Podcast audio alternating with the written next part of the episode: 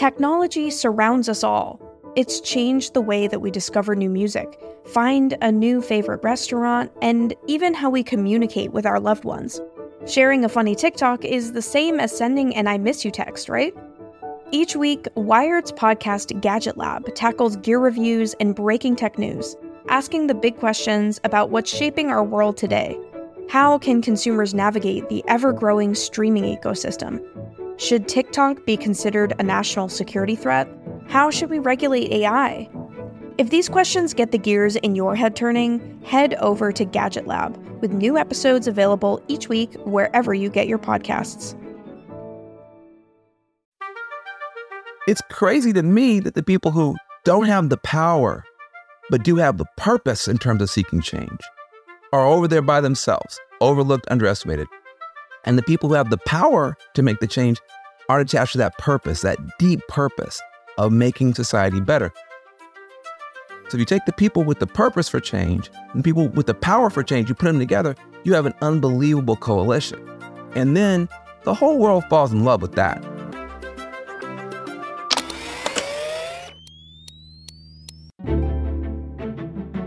Hi, I'm Reid Hoffman.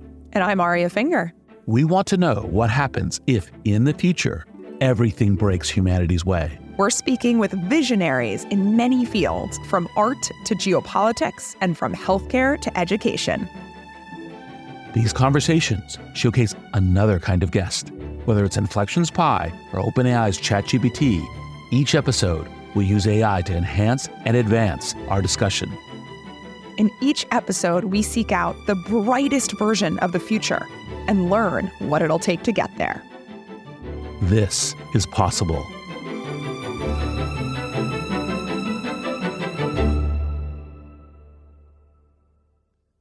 Technology often starts small.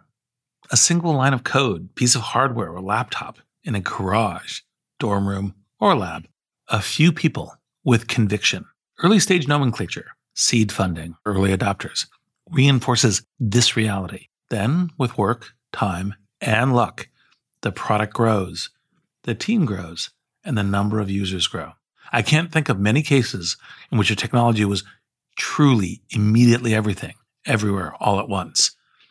Even AI has had its humble beginnings decades ago. That makes total sense. Technology grows as demand, interest, and conviction for it grows. However, there's a challenge with this cycle, especially for general purpose technologies like AI, which have a wide range of potential applications across many different industries and sectors. If general purpose technology is built for many, but ultimately cultivated by far fewer people, how can we be sure that it's built with the many in mind? This is especially critical for generation defining technology like the internet, mobile phones, cloud, and now AI. Yes, technology defines generations as much as it changes the lives of individual people. Think about the origins of the labor movement in the late 1700s or the New Deal in the 30s. These were in part responses to upheavals in technology and society. With AI and its evolution, as well as the upcoming election in the US, we have a number of defining moments ahead. As the stories of AI and our next administration are written, how, when, and where can we include the many people who have a stake in these developments? We hear about the bias, lack of access, and limited training sets in AI tools. There are many anecdotes about what comes from all of this, too. For example, I'm reminded of Trevor Noah's story from last season about the AI that couldn't identify Black women as easily as white women because of its preconceptions about makeup.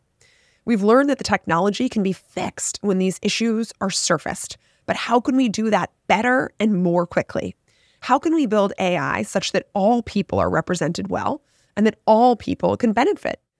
These are big questions, and today's guest is thinking about all of these issues. He even received a $100 million grant from Jeff Bezos to address them. Van Jones is the host of two CNN shows, a New York Times bestselling author, and the co founder of multiple social enterprises to address issues of criminal justice, climate change, and social equity.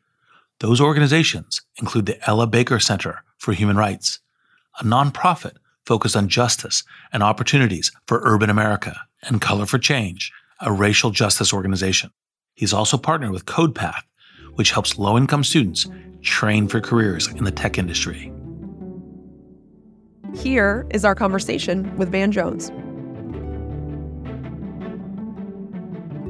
Van, it is such a delight to have you here. And I've had the distinct pleasure of getting to know you over the years. And many of our listeners know your great work with prison reform and the green economy. But I wanted something new. So I asked a mutual friend of ours uh, who used to work with you for some new material. And she said, Well, most people know you as an activist, pundit, thought leader. You have a very creative side.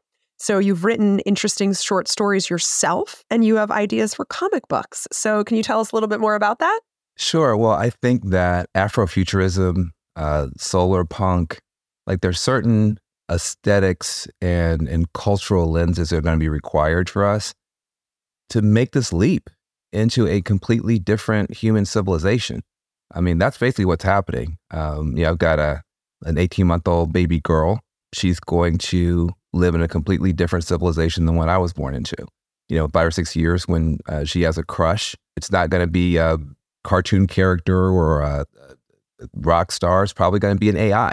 How do you manage that as a parent? Um, in 30 years, you know, if she wants to have grandkids, uh, for me, uh, she could probably design them on a laptop. Like that's weird. 80, 90, 100 years from now, when she, you know, heaven forbid, when she passes away, she might be buried on Mars. So that is a different human civilization than the civilization that I was born into. And by the way, she's going to be growing up on a different planet than the one I was born on as well, because at no point in my lifetime, uh, when I was a child, was the North Pole hotter than the Sahara Desert and Texas froze. That was called 2021. It was 100 degrees in the North Pole, 85 degrees in the Sahara Desert, and Texas froze. So, how do you prepare the next generation to live in that? You've got to use culture. You've got to use art. You've got to, there's an imagination gap between, uh, you know, what people see every day with their lives and what they're going to be dealing with. And so I'm just passionate about uh, using Afrofuturism. I have a media company called Magic Labs Media, and we've got ideas for a series called Afronauts Academy, not astronauts, but the Afronauts Academy to get young black and brown kids excited about space. We've got a bunch of stuff that will be coming coming out soon, but you know, if you want new facts, you need new fiction. It's so interesting. You know, growing up, I was not really a reader of science fiction. And I thought it was just like funny stories that were being written. Like I had no idea, honestly, until I until I met Reid and we started talking about what we read, that this this is how you create the future. You know, sci-fi is fantastical, but it's also talking about what's happening in 10 years or what could happen in 10 years or 20 years, to your point, Van, if we flip the script and we let people dream and we let new people into the future. And so it's really opened my eyes. So thank you for that. The entire shorthand for the future is through science fiction. All of the people who are afraid of AI, they say Terminator or The Matrix or Robocop, right? All of the dystopian fears that people have are all translated through pop culture. And so part of the challenge is those of us who are pro a positive future based on science, yeah, we have very few things to point to. There's Star Trek, there's the Jetsons, uh, and then if you're care about communities I care about, Wakanda.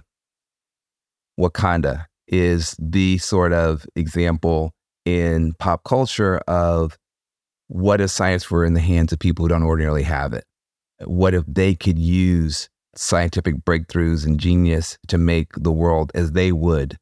And so Will, will.i.am and I have joined forces to do an event here in Los Angeles called Make Wakanda Real to get African Americans and our allies excited about what if, as Reid says, all this stuff broke our way?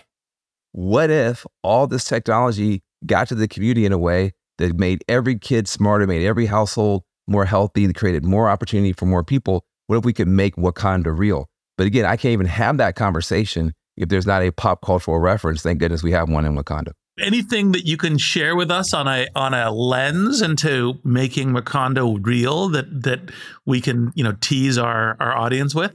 I do think it's important for us to recognize that we talk about disruption. You know, people think we're going to disrupt, we're going to disrupt, we're going to disrupt.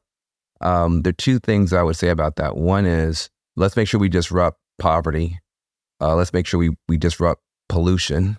Let's make sure we disrupt prisons, right? There's some systems that need to be disrupted. What I know is that nothing good happens for poor folks by accident. Uh, it really does take planning, intention, purpose. So, you know, when we talk about disruption, let's make sure we are including the systems that really need to be disrupted in those communities. But also, I think disruption reflects a particular point of view, a, a place in time. You might feel like you're disrupting right now, but for, for the point of view of people 20 years from now, 30 years from now, you're not a disruptor, you're a founder. We, we, we are co founders of a new civilization. Uh, that is a sacred task. That is a very big deal. Taking that seriously, I think what it requires is the way we make change is going to change. For a long time, those of us, you know, you know for instance, in black politics, we had a particular playbook. We've had it for about 50 years politics is the most important thing, electoral politics, trying to elect good people. Activism is really important. Issues, policy, Supreme Court. It's all been very state oriented, oriented toward trying to get the government on our side so that we can have a better shot. Well, the reality is now power seems to be flowing away from states. I mean, I don't, you know, like what's happening right now in Congress and Washington, D.C. is not very inspiring. You know, they, you know, they're not going to be able to regulate AI. They can't regulate Twitter, handguns, or AK 47s. They are not going to regulate artificial intelligence and biotech. That's, that's not going to happen. The, the, the, the, the locus of, uh, of where the future is going to be created is in technology. Uh, it, the future used to be written in laws. Now it's being written in computer code. It used to be written, the future used to be written in Washington, D.C.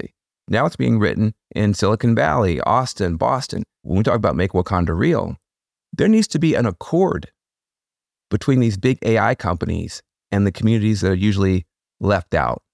Whether you're talking about Appalachia, whether you're talking about folks who live in housing projects, whether you're talking about folks in Native American reservations, the people who were left out and overlooked and underestimated in the old order, in the new order, let's lock them in. So we aren't we aren't just hoping it all works out. We aren't just saying, well, look, the products will be out there.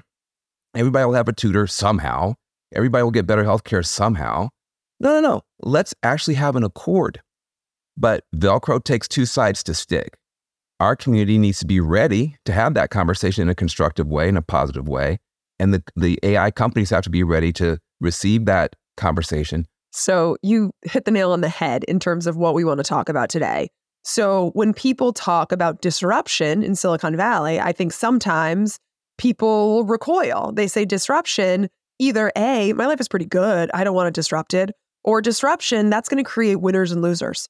And as you said, if we want to help groups that have been left out in the past or folks who are living in poverty, we have to be super intentional about our disruption and our change making can you say a little bit more of like how, how do they how does the public, nonprofit, private sector like how do we work together to make this happen? Do we leave government behind or what what are the first steps to get there? Well, look, I think it's going to be a you know a three sided thing where you have you know community and government and the AI companies, but community voices need to go ahead and start moving. Government's going to get there late, last, and wrong probably. Look, there are assets, by the way, in black and brown communities that are useful and good for technology companies. The, the crazy thing is, we get in this, what I call the pity trap, where people who hear about communities have been overlooked and underestimated. We show up with our deficits, with our pain, with our sorrow, with all the ways we've been done wrong. And we want people to then kind of relate to us on the basis of pity as opposed to on the relationship, on, on the basis of partnership. How about we have a win win partnership? You know what AI companies need? They need four things. They're going to need some help from government, or at least have the government not get in their way. They're going to need cultural adoption, people thinking they're cool and not scary. They're going to need help with ethics and values because these are really big questions. And they're going to need a lot of molecules and atoms, meaning lithium, cobalt, etc. Now, black folk got something to say about all four. It turns out African Americans have a lot of political power. Um, we've invested in politics for 50 years. So we've got a black vice president. We got two black senators. One's running for president. We've got a black governor of the state of Maryland right next door to DC. The top five, the top 10 cities, have, seven of them have black mayors. Houston's got a black mayor. Chicago's got a black mayor. LA's got a black mayor. New York's got a black mayor. Uh, Hakeem Jeffries runs all the Democrats in the House. We have a lot of political power. That's an asset. We can come to the table with an asset. Um, culture, I don't mean to be rude. Black people are the supreme court of planet Earth for culture. If black folks say it's cool, it's cool in South Korea. We are the the absolute arbiters of cool. So there's assets there to make this uh, transition, you know, cooler, better, more fun, more more engaging. Um, ethics and values, no deeper source of that than the Black Church uh, in terms of the civil rights movement and all that sort of stuff. And of course, a lot of the, the, the rare earth minerals are in Africa. So African people, African descended people can step to the table. We've got stuff, stuff that you need. Let's make a win win partnership. Let's help each other, help each other. That's a much healthier basis to move forward on. And by the way, you can say the same thing for the, Latino community. You can say the same thing for Native American communities. You can say similar things. And by the way, don't forget, you've got a lot of folks in Appalachia and in the Rust Belt who vote for Republicans, but also who have a bunch of needs. You could have a blue red, black, white, and brown positive coalition to solve these problems together with the AI companies arm in arm. That's how you build a, a, a coalition for good. And that coalition for good, the, the exciting part about that is you call it the next deal coalition. All right. And the problem that we have is that people in my community have been so traumatized, so hurt, so let down, so scarred, and are so scared. We are very threat sensitive. So Dr. King says we want equal protection from bad stuff. He's speaking to that. That's it. You know, we want equal protection from harm, from racism, from uh, racist robots, from algorithmic bias, from all these different things. Of course, of course, of course, we need all that. But Dr. King didn't stop with equal protection from bad stuff. He also talked about equal opportunity, equal access to good stuff. How do we get an AI tutor for every poor kid? What's the plan for that? Let's sit down. Let's make that a real plan. Uh, how, would, how do we get black mamas who are dying having babies? How do we use AI to fix that? Let's not just talk about it. Let's sit down at the table, design that, make it happen with these you know, urban hospitals and these rural hospitals. Let's sit down and do it. One of the things, obviously, that will be important is trust building. What do you think would be the first engaging in the conversation, bringing the the the areas that you describe out are totally valuable. What do you think if I if we were issuing a clarion call to the to the tech people? Look, just do this to start building trust. What's the this? I'm sure that all these companies have put together ethical review groups and they've tried to engage in that type of stuff. Um, I would keep all that if it's working. There need to be working groups at each of these companies that are deliberately engaging with the people on the front lines of the problems, not trying to fix the problems of AI, right? Communities right now are trying to fix the problems of AI. Now we also need AI to help fix the problems of the community, right? So just as you are, um, as we say in the Black church, come just as you are. You may not have all the ethical stuff worked out. You may not have figured out all the, you know, gating this and the guardrails for that, but you got good stuff. And we got a bunch of problems. So while we're helping you become more ethical, can you help us become more prosperous? And that kind of conversation, I think, first of all, I think a lot of people who work in, in, in technology and AI in particular would be stunned at how overwhelmingly stupid most of the systems are that determine people's lives. If you know, you take someone like a like a Clementine Jacoby, uh, Reid one of your favorite people in the world who created Recidiviz. It's a couple of engineers from a high tech background that said, well, look, I guess we could make another app for like photo sharing, or maybe, I don't know, we could do something about the prison system. And so these kids wander off of, I don't know, Google's campus, somebody's campus, and start trying to help fix the prison system and are hit upside the head with the stupid stick of how dumb these systems are. People are literally sitting in there having served their sentence and they're three months, six months, two years later because somebody lost the index card with their life on it. And so, and so literally just bringing a small amount of engineering smarts. I think she's gotten like 300,000 people out of prison. I mean, nutty stuff like that. So, you know, you take something, so when I talk about disrupting prisons, I'm talking about stuff like that. I'm talking about literally taking the genius you already have, the tools you already have, and even if it's not going to make a bunch of money right now, even if it might slow you up in a competition with China, just allocating some mind share to people who are working on problems like that more than anything else, that's where you're going to have a breakthrough. And by the way, you are correct, Aria. A lot of people don't want disruption because the status quo is working for them. The, the best possible ally for technology that's disruptive are the people who need disruption. It's the people who need the people that I don't like the status quo. You said the status quo is going to get knocked down. Hooray! God is real. Hallelujah. Change is coming. Thank you. Like, it's crazy to me that the people who don't have the power but do have the purpose in terms of seeking change, are over there by themselves, overlooked, underestimated. And the people who have the power to make the change aren't attached to that purpose, that deep purpose of making society better. So if you take the people with the purpose for change and people with the power for change, you put them together, you have an unbelievable coalition. And then the whole world falls in love with that. I'm so happy you gave a shout out to Recidiviz. I uh, actually met Clem for the first time just last week, and we had like a love fest about all the amazing things they're doing. Um, so they're they're just freaking awesome. But I want to give you an opportunity to shout out some more amazing things that are happening. So there's this powerful convergence happening right now, and you you have founded, you've led, you know, four nonprofit organizations engaged in social, environmental justice.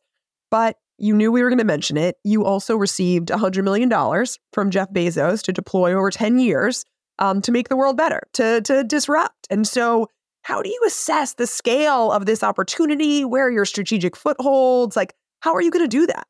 Yeah, it's when somebody says it, it's still a kind of a pinch me moment.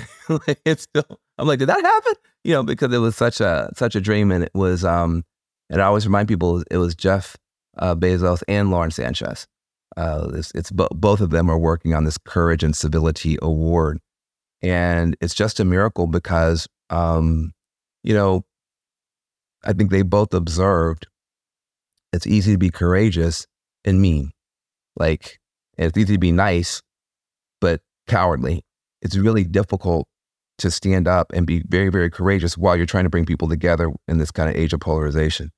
So, um, you know, it was a life changing decision that they made to give me and a couple other people $100 million of charitable money. Not money for me. I don't have a new car. I was about to say, where are the Ferraris, man? Can you show us your stuff?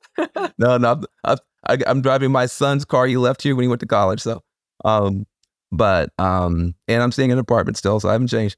But, um, but it's, it's amazing to have uh, that kind of a capacity. And what we decided to do was, again, to, to try to disrupt prisons, pollution and poverty. Those are the three areas that we are working to disrupt. And one of the things that we did, uh, we built an incubator to help companies, for profit companies that want to disrupt the incarceration industry. To me, it's so important because you know, having spent 30 years, as you know, working on criminal justice issues, I think we may have been looking at it in too narrow a way. We tend to look at criminal justice as a policy issue, a government issue um, the government passed the wrong laws. It's a $90 billion a year industry. The incarceration industry is a $90 billion a year industry.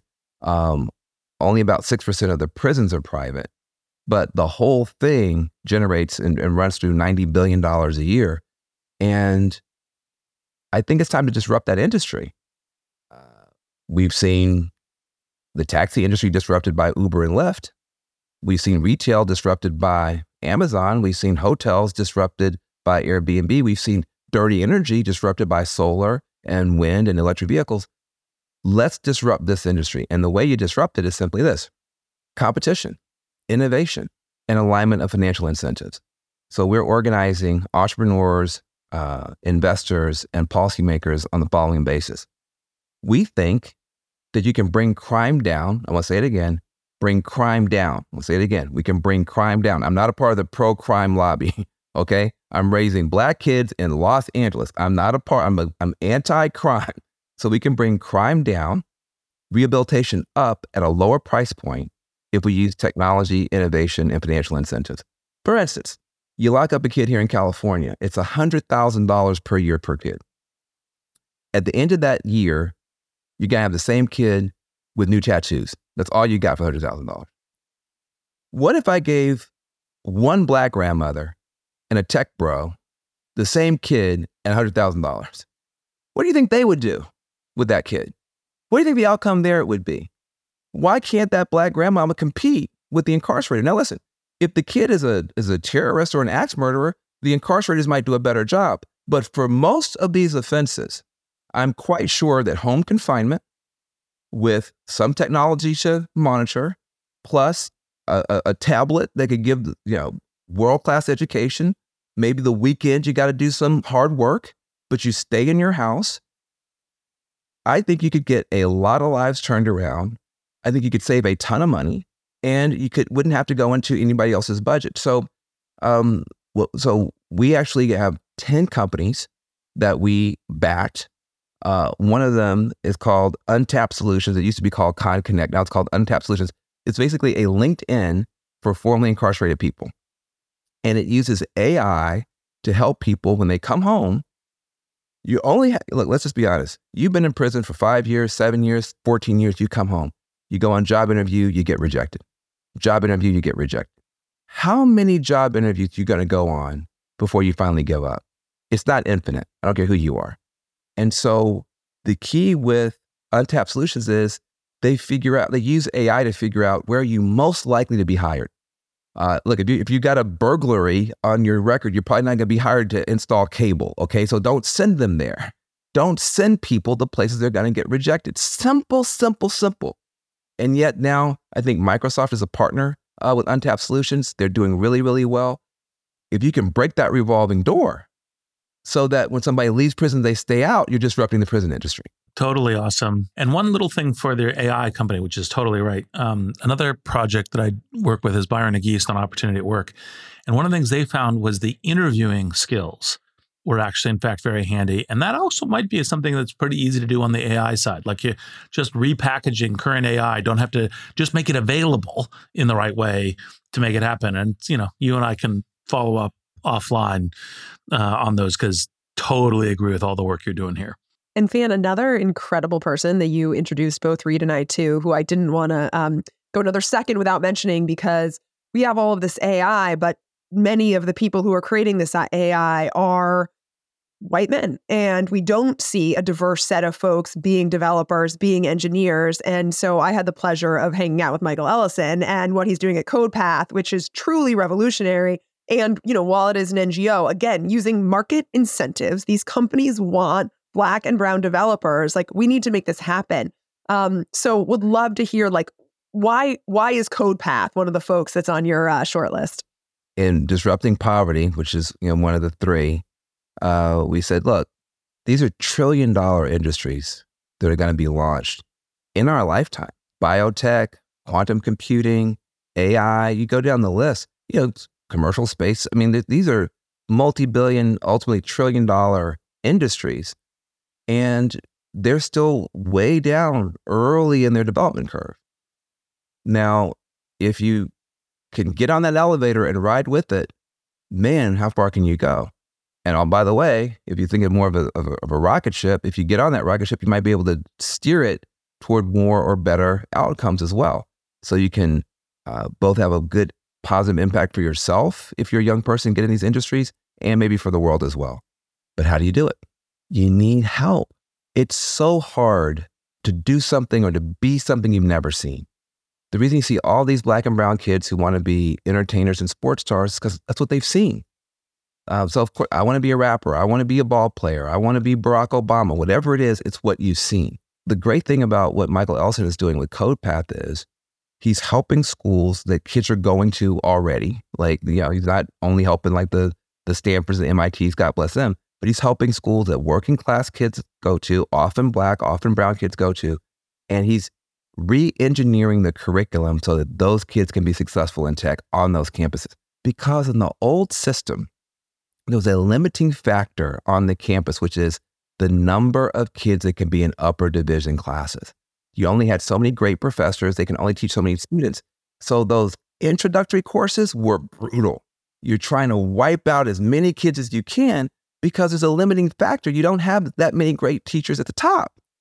Well, who gets knocked out? A lot of women get knocked out. A lot of kids of color get knocked out. A lot of poor kids get knocked out. Not that they can't do the work, but comparatively, they're slightly, slightly, slightly less competitive and they get completely wiped out to zero. Well, what Michael Ellison does is he puts a jetpack on every teacher. So you don't have to be a fantastic teacher because you you literally have a jetpack on. You've got the curriculum, you've got all the information at your fingertips. So you eliminate that scarcity, and now more kids can can succeed. And he also puts a jetpack on the back of the students because they can, in a very guided way, catch up and keep up. And he's just revolutionizing access to this technology education for kids who would otherwise be overlooked. If you want to disrupt poverty, you, the way you do that is you, you leapfrog people from the back of the jobs that are going away to the front of the line for the jobs that are coming. And a whole bunch of problems go away. We don't have to engineer all these different anti poverty programs if a bunch of kids from communities that you don't expect them to are getting these tools, getting this education, and then bringing those benefits back home uh, organically. That's the, power of CodePath. So we've talked about the, you know, two of the importance disruptions. Prisons, critical, and, you know, as you point out in various ways, just common sense for everybody. And then obviously poverty, which is also the case because the more talent that we have being productive, the better off we are as a society, not just in terms of health and happiness, but also in terms of economic prosperity. Let's move to the third. What's your what are your plans on the on on on the third platform of disruption? Well, you know, as you know, climate, pollution, green jobs, you know, that's a big part of my heart. I got, you know, I worked for Obama as his green jobs guy. Pi, could you explain? Van Jones played a significant role in the Obama administration. He served as President Barack Obama's special advisor for green jobs in 2009, where he worked to create jobs in the clean energy sector and promote sustainable economic development. In this role, he helped to develop policies and initiatives aimed at reducing greenhouse gas emissions and combating climate change. He also worked to increase the number of green jobs available to Americans, with a focus on creating opportunities for underserved communities. Overall, Van Jones was a key player in shaping the Obama administration's environmental and economic policies. We're now in this amazing moment where, despite some pushback and some blowback, the Biden administration has put literally hundreds of billions of dollars on the table to help this energy transition happen from dirty to clean from pollution to solutions. So the stuff that we were fighting for and, and, and marching for and working for in the early 2000s, that work is done. The, the money is there. There's not a price on carbon. There's some other challenges, but at least that big government investment is there. The question is, how do you get it to communities? One of the things I'm passionate about is electric vehicles are really, really important uh, for this transition. And in addition to the wealthy Tesla owners who got this movement started, God bless them, you know who really needs EVs now? Uber drivers, Lyft drivers. They need those. First of all, they drive six to 10 times more than me and you. So if they're driving clean, it's clean. If they're driving dirty, it's dirty no matter what you and I do. So, uh, so the world needs them to be driving clean cars. But also, they can charge a premium if they're driving an electric car. So they get a little bit more money in their pocket. So then they can put their daughter in a community college. Now, they're not just driving around in circles, they're driving to a better place but here's the problem where are they going to charge the car? Right now, if you're in Brooklyn, if you're in the Bronx, where all the gig workers work, there ain't no charging stations. So you've got to drive two hours out to JFK to charge for four hours to drive your car. It makes no sense. And so uh, I'm a part of an, of an effort called Obsidian, and we just basically did a bunch of matchmaking to get people who were putting in charging stations in the suburbs, which actually isn't as smart because a lot of people can charge at home in the suburbs. Think about that. If, what are you doing in the suburbs? A lot of people they can charge at home. But if you live in dense urban areas where you live in apartment buildings that are 20, 30 foot, people can't charge their car. So you need the technology to be brought to those neighborhoods. So basically, long story short, we figured out that you could take some of those same companies, create a joint venture, and get them in our communities, and they actually make more money because people are willing to pay a little bit extra premium to be able to charge at home as opposed to having to drive out someplace to try to go hunting for these different uh, charging stations. So these are the types of things that we're trying to do. How do you deploy these clean tech solutions into communities that might be otherwise overlooked? In Chicago, there are whole neighborhoods that are almost unlivable because you got one house with a good family in it, then two empty houses, then a house that's burned down, and then you got a vacant lot, and you got another house, house with a good family in it, and you can't fix that. By the time you replace a couple of houses, it starts to gentrify. So it goes from being terrible to being affluent, and the people who live there never get the benefit. So you've got to be able to replace those houses quickly, and you've got to be able to replace them cheap. We found a company that was in Oregon making modular electric houses. Modular, no waste, they snap together like Legos, and they basically have like a battery in the basement, and they're great. And it costs $250,000. You can make them in six weeks. We said, hold on a sec. You're making modular electric houses in Oregon. Why don't we do that in Chicago? Why don't we replace whole neighborhoods in Chicago with modular electric houses that the kids in the neighborhood can build? Because you don't have to have unions, you don't have saws. And, and so we are now on our way to replacing whole neighborhoods with modular electric houses, creating jobs for people coming home from prison, creating jobs for people who are um, unemployed in the neighborhood, supported by all the NFL players in town. This is the kind of stuff you can do and, and, and we don't have to wait for government to do it. We can do it directly. And so these are the types of things that I think are important. It's a different model of change making. I mean, it just reminds me of are we in a zero sum society or not? Are we in a situation where if I win, you lose? And that's what technology is about. That's what capitalism is about. The whole thing is let's actually grow the pie for everyone. And so, you know, I, I, love that idea in particular. Like homelessness is one of the issues I care most deeply about. If we can build cheap homes that are also, it reminds me of Saul Griffith, who we had on the podcast last year, talking about electrify everything. You know, can we have an electric water heater? Can we have an electric stove? It's like, this is what we can do. And to your point, we have the government backing, and now it creates the market conditions for the private sector to come. I mean, another thing that you said, which is, a, you know, a clear leg of the stool, is Black and brown people are creating culture in our society. You know a little something about the media. I think the media is going to have a large role in this. You know, whether they demonize AI, whether they um, celebrate it. You know, we saw David Leonhardt wrote in the Times that, you know, Me Too and Black Lives Matter, those movements have sort of not come to fruition like we wanted them to, even with a hu- huge media spotlight. Like, where do you see the media playing a part both in terms of AI and sort of the new evolution of change that we're all looking for? Well, right now it's a jump ball, and it's a lot easier to tell the scary story than the hopeful story. Um, and frankly, it's a lot easier to oppose something than to, to propose something. And so that's why those of us who really believe in this stuff are going to have to work really hard. Um, you know, there's only only so long we can say, you know, it's going to help poor kids, and we have no plan for it to actually help the poor kids. So we got to get ahead of it so when we say it's going to help poor kids, we can actually show the poor kid it's getting help. Like that's that's going to be the key um, with AI. Um, and but you know, but here's the thing: if we do the work, then you know we have the stories to show. I mean, that's that's the, the key here is um, we will get our our card pulled. Um, so, for instance, there's this whole thing in AI to talk about having a human in the loop, having a, a human being in the loop. Uh, and for some people, that feels comforting. That assumes that the human in the loop is a good human. It assumes the human in the, in the loop actually knows anything about you. So I say we don't want just people in the loop. We want peoples in the loop.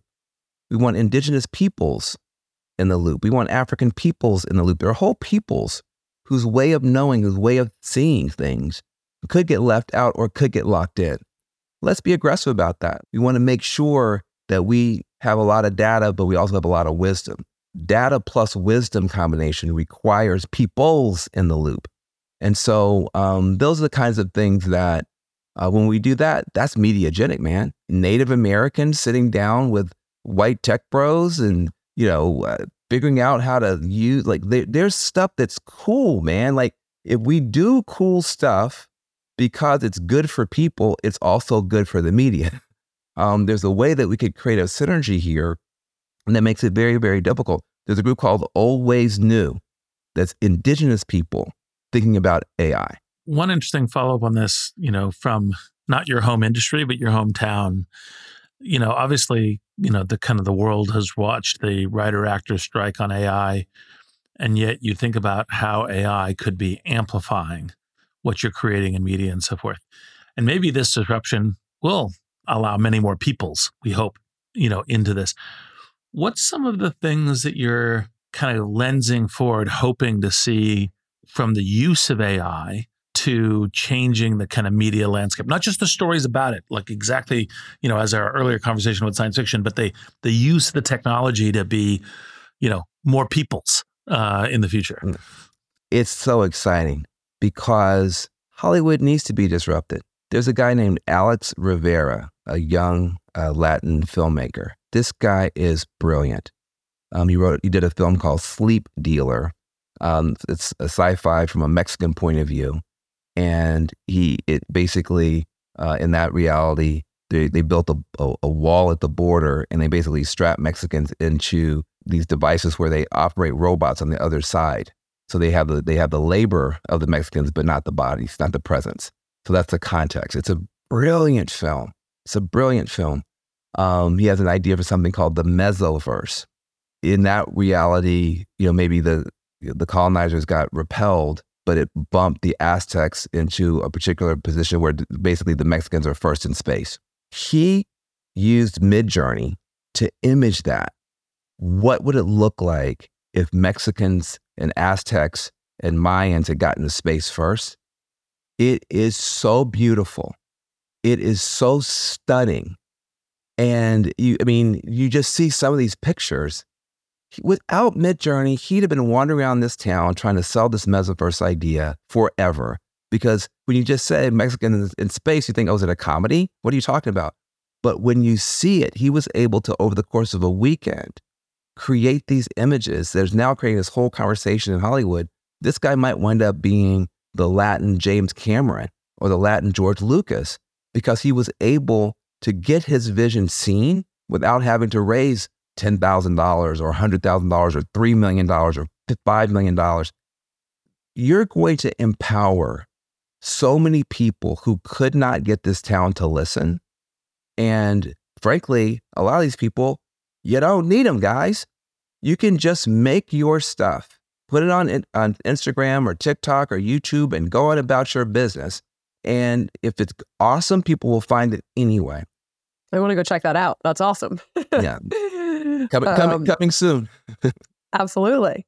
One of the things that we should also talk about, because it's very important, speaking of people's in the loop, going into 2024, one thing I've been thinking about is say, only a loser would say that, you know, a presidential election can be stolen under their watch with a Republican Senate in states that have Republican secretaries of state in an election. And in and a bigger loser then claims that the election was stolen because because only a loser could do that. But that's going to be really fugly because there's going to be a whole bunch of people who think that they need to to engage, unfortunately, with like violence. Like the January 6th stuff is going to be a garden party.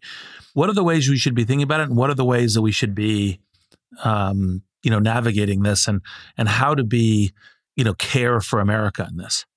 You know, I just got back from Tennessee, my home, my actual home state. I was shooting a documentary down there for CNN about, you know, politics in the red states. You know, people are hurting and uncertain across the board. On the kind of Trump side, you have people who are managing a stolen past, an unstable present, and a stolen future. I think that's how they're experiencing things.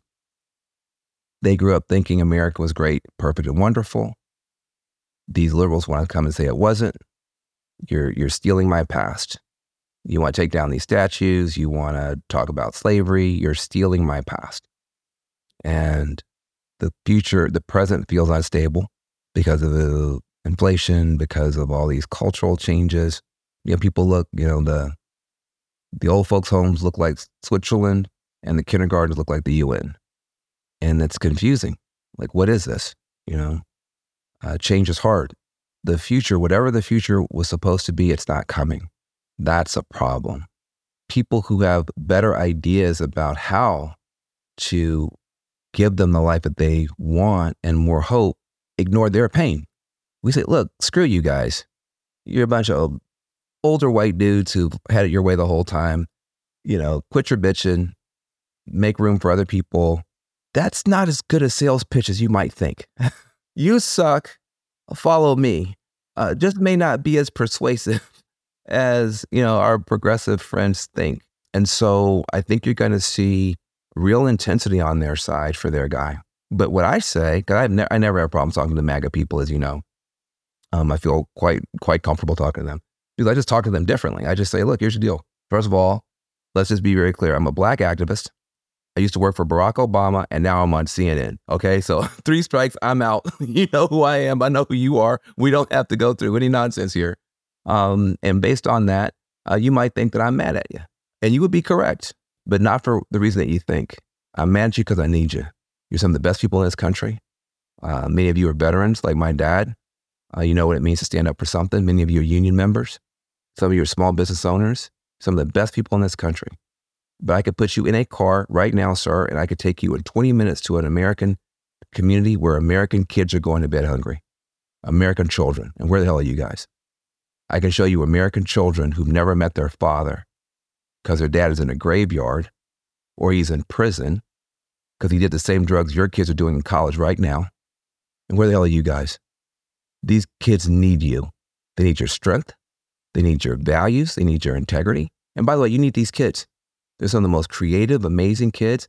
Uh, yeah, America's grandchildren look different than America's grandparents, but they're still America's kids. And they need you. And by the way, stay in your party. Don't come in my party. I got enough problems. You fix your party, I'll fix mine. But what are we going to do to help these damn kids?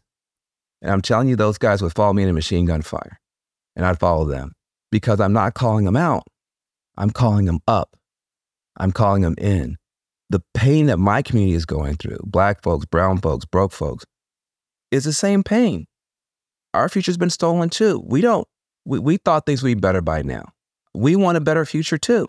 Can we have a positive populism? I don't want to have a negative populism where I either got to hate the billionaires to be with the left. By the way, not only is Reid a billionaire, I love you, Reid, but you know who else is a billionaire? Oprah. Oprah, the I gotta hate Oprah to be in your movement. We just got some black billionaires. Now I gotta hate them too. Now I can't be with y'all. No, I'm sorry. So I don't want to be the movement where I gotta hate billionaires. We just got a couple. And Reid's what one of I don't want to do that. I, I don't want to do that. Or I don't want to be the movement like where I gotta hate immigrants or Muslim people. Those are negative populism. What about a positive populism that's not based on problems and blaming people, but it's based on solutions and working with people to get there?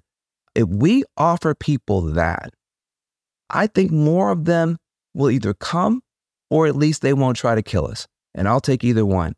But for me, I think people are going to be very surprised. Um, people are hurting and uncertain on both sides. The job report is good, but the jobs suck. People can't. I mean, it's embarrassing. People are people are being humiliated in front of their children because when that check engine light comes on, they can't fix it. I know it sounds crazy. It's corny. Nobody wants to hear this, but I'm going to tell you right now showing up with positive solutions, showing up with, I need you, showing up with, we can do it, showing up with, I love you no matter who you are. You're in jail, you're in prison, you're, you did bad stuff. I love you. Nothing you can do about it. You voted for Trump. I love you. Nothing you can do about it.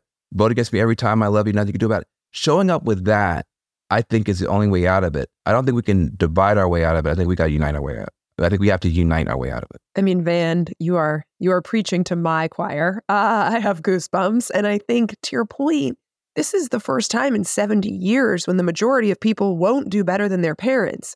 For all of us liberals to say like, "Oh, things are great. We're just moving ahead. We're moving positively." Like you have to understand where people are coming from, and and to your point, meet them where they are.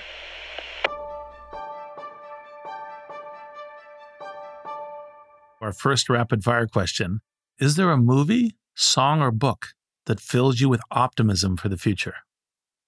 I like this gospel group called Maverick City. It is a bunch of kids. I call them kids because I'm in my 50s. Bunch of young people who somehow started writing these gospel songs, uh, many of them uh, as a live improvisation. And it is stunningly beautiful stuff. They just won a, a Grammy, I think, this past year. But it is it's it's the way I imagine the early Christians must have experienced just the rapture of uh, of of feeling emancipated in their souls that there's something more than just this life that's and they look like you know they've got tattoos and piercings and they, they look like a bunch of urban kids that should not be singing jesus songs. And yet anybody can listen to that stuff and be moved. If you can listen to that stuff and not be moved go get a heart transplant. Something's wrong with you. Um, so i would say anything from maverick city. So this um, this question can be silly or serious. Um, what is a question that you wish people asked you more often? Maybe where I'm from, because I love talking about being from the edge of a small town in the middle of a red state. I think people think I was like born in the Obama White House or born next to Anderson Cooper on CNN or something.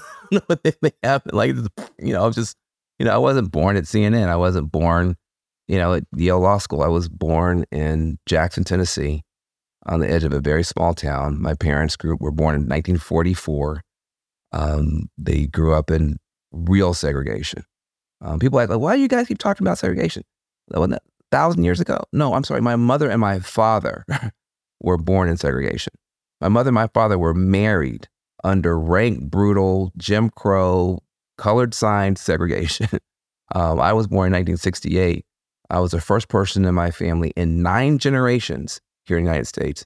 Nine generations, the first one born with all my rights recognized by the government because those final bills were passed 64, 65. I was born in 68.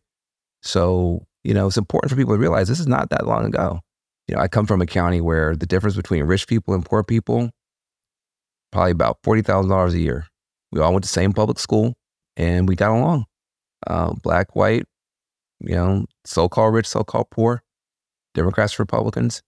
And um, so I don't have to guess. I know um, that you can vote against somebody and still love them. I know you can go to a different church, have different skin color, and still love them. Uh, that's how I was raised. So, Van, this is our final question. And to be fair, you've been a- answering it all afternoon, but uh, I will give you one final opportunity, which is uh, can you leave us with a final thought on what you think is possible to achieve if everything breaks humanity's way? in the next 15 years? And what's our first step in that direction? I, think we can shock ourselves. First of all, I think people should see themselves consciously as co founders of a new human civilization. That's what we should sign up for. We are co founders of a new human civilization. You know, Dr. King really misunderstood in at the March on Washington, 1963. Um, I got a chance to go and, and be one of the people that gave a speech in, in the anniversary this year. Dr. King was the final founder of a democratic republic. It took 200 years. It wasn't like, like 1776, we had a democratic republic. We had a slave state on stolen land. and then 100 years later, we had a civil war to get us to apartheid. Okay. That, that was what the Civil War gave us apartheid for another 100 years. It took 200 years. Um, but the final founders were Dr. King's generation you know, Ella Jo Baker and Fannie Lou Hamer and Bayard Rustin and Diane Nash and John Lewis and Dr. King, they were the final founders of a democratic republic on these shores. And Dr. King was the most consequential Afrofuturist ever born because he said, I have a dream. A dream is a vision for the future, it's about tomorrow. So you had the most consequential Afro, Afrofuturist standing there in front of the country. That was the final founding. But that order is now going away. We may not even have nation states. We don't know what's going to happen. So we're, we're, we're creating a new order. We're, we're co founders together of a new civilization. And that should give people a lot of hope. That should give people a lot of pride. The decisions we make together next 10, 20 years will determine the, the whole destiny of humanity. Man, thank you so much for being here. We really appreciate it.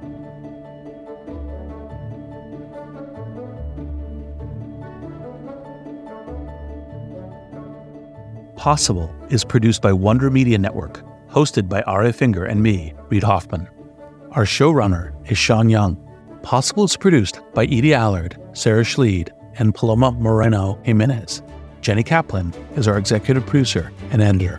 Special thanks to Katie Sanders, Surya Yalamanchili, Saida Sapieva, Ian Alas, Greg Beato, and Ben Relles. And a big thanks to Ray Stewart, Gus Alexander, Andy Lichtenfeld, Felicia Montgomery, Kalia Lydgate, Didier Maurice, Chantel Muentes, Felicia Shand, and Little Monster Media Company.